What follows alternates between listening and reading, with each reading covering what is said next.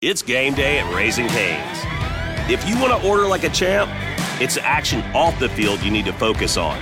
The only play you're running is chicken. So what combo are you picking? Make it a perfect season. We've got tailgates of hand battered cooked to order chicken fingers and cane sauce, and jugs of freshly made tea and lemonade.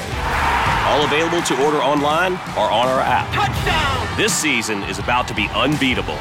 Raising Cane's Chicken Fingers, one love. Bene, ben ritrovati a tutti e iniziamo oggi con una domanda molto interessante. Ma che cosa è esattamente la psicoanalisi? Questa è una domanda che spesso mi viene fatta da amici o da colleghi medici di altre specialità, chiaramente, ed è per questo che oggi voglio cercare di darvi una risposta sufficientemente esauriente a questa non semplice domanda, una volta per tutte, in modo tale che se seguirete il video sino alla fine potrete dire di aver capito bene il significato della parola psicoanalisi. Ma prima una piccola premessa che ha a che vedere con la mia formazione e la mia storia personale. Io, come molti altri miei colleghi psichiatri che ci siamo specializzati presso la clinica di Genova, sotto la direzione del professor Romulo Rossi, abbiamo trascorso gli anni della nostra formazione, potremmo dire, davvero a pane e psicoanalisi. In vero, il taglio della scuola di specialità genovese, perlomeno sino agli inizi degli anni 2000, è stato nettamente psicoanalitico, o meglio di psichiatria psicodinamica psicodinamicamente orientato, come potrebbe dire Gabbard, no? E questo ha avuto i suoi pro e i suoi contro, ma certamente il professor Romolo Rossi, che in qualche modo sono sicuro e ancora adesso no, nei nostri cuori ha curato, bisogna dire con particolare attenzione la nostra formazione psicoterapeutica. E questo ha lasciato delle tracce profonde in me e in tutti i miei colleghi dell'epoca, credo. Vabbè, scusate questa piccola nota storica che vi racconto anche con un po' di malinconia e commozione. Ma torniamo sicuramente a noi. Che cosa è dunque la psicoanalisi? Per capire bene di che cosa stiamo parlando quando parliamo di Sigmund Freud e della psicoanalisi, diciamo della psicoanalisi classica, eh, bisogna sicuramente riferirci al periodo storico della sua nascita per riuscire a fornire delle spiegazioni comprensibili sulla sua natura. Ah, poi ancora una specifica, certamente l'approccio psicoanalitico al paziente in psichiatria, come anche il trattamento psicoanalitico in generale, hanno subito molti cambiamenti e rivoluzioni nel corso del Novecento. Diciamo che dopo Freud ci sono stati molti altri pensatori e le cose si sono chiaramente molto evolute. Ma oggi in questo, questo video vi voglio parlare proprio delle origini e della psicoanalisi classica, ok? Sarà una spiegazione necessariamente veloce per la durata dei minuti del video, ma se seguirete bene tutto il mio discorso, spero che i concetti che vi presenterò potranno restare in voi come una base solida, no? magari poi per approfondire in seguito con ulteriori studi e documentazioni. Bene, ma andiamo ad iniziare. E a questo punto, per prima cosa, vi invito ad immaginare questo scenario. Vienna di fine 800, 1886 per la precisione, e, e proprio in, in quell'anno accadde che Gustav Klimt, il famoso pittore, e il collega Franz Mach ebbero l'incarico di commemorare, ognuno con una propria rappresentazione pittorica, l'auditorium del vecchio Burgtheater, il Teatro Nazionale di Vienna, che doveva essere demolito e sostituito con una struttura più moderna. E che cosa accadde? Bene, accadde che Klimt diede vita ad un'opera davvero originale,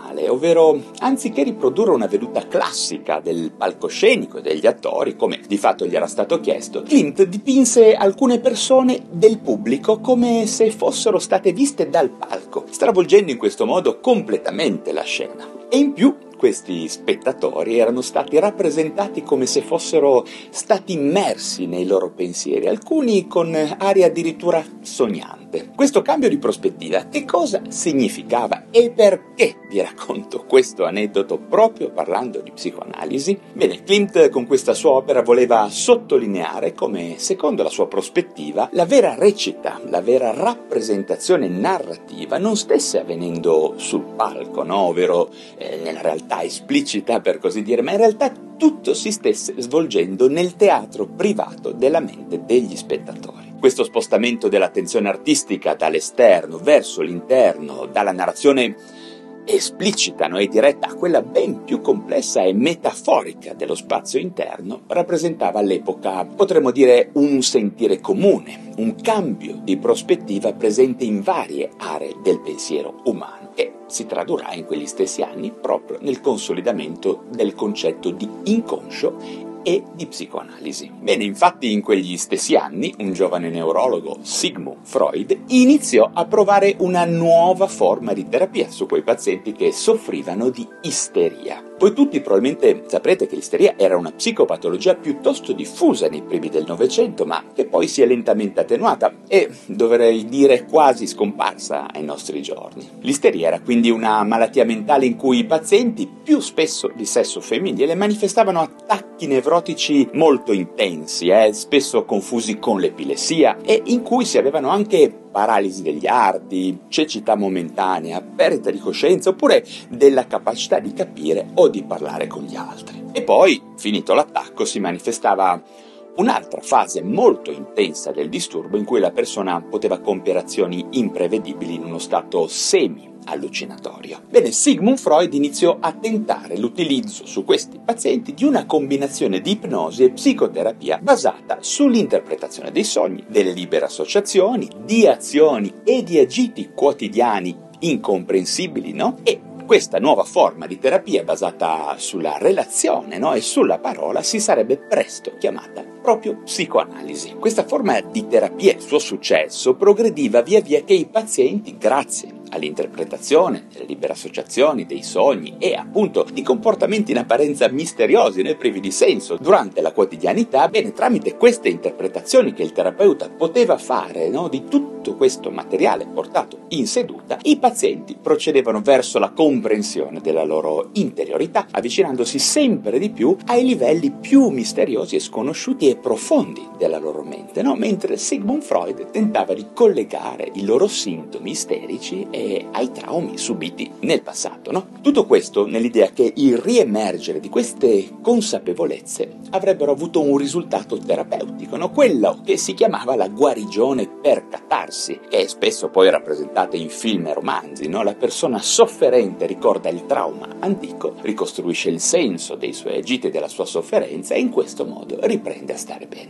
Molto bene, ma a questo punto la domanda è da dove derivava l'intuizione di Sigmund Freud? Dove sta la base del suo pensiero? Allora, il paradigma su cui Sigmund Freud costruì di fatto tutta l'originaria teoria psicanalitica derivava da un famoso studio di Joseph Breuer, attuato su di una giovane donna viennese dell'epoca, diventata poi nota a tutti noi come Anna O. Questo Breuer, un collega più anziano di Freud, appunto, aveva compreso che in quest'Anna, questa ragazza intelligente ma anche molto sofferente, la monotona vita familiare no? e la mancanza di un'adeguata occupazione intellettuale l'avevano spinta verso l'abitudine di sognare ad occhi aperti, quello che Anna poi chiamava il suo teatro privato. Ricordate quello che vi ho raccontato prima di Gustav Klimt? Bene, di questo stiamo parlando, proprio di questo. E la notevole intuizione di Klimt era proprio contemporanea agli studi di Freud e faceva capire che questa svolta verso le dimensioni profonde dell'essere umano, dell'inconscio, avrebbero presto travolto non solo la psichiatria, ma tutto il pensiero del Novecento, in molti campi inaspettati della cultura umana, no? musica, narrativa, architettura, economia, eh, scienza, l'etica, la legge, l'arte e soprattutto la quotidianità.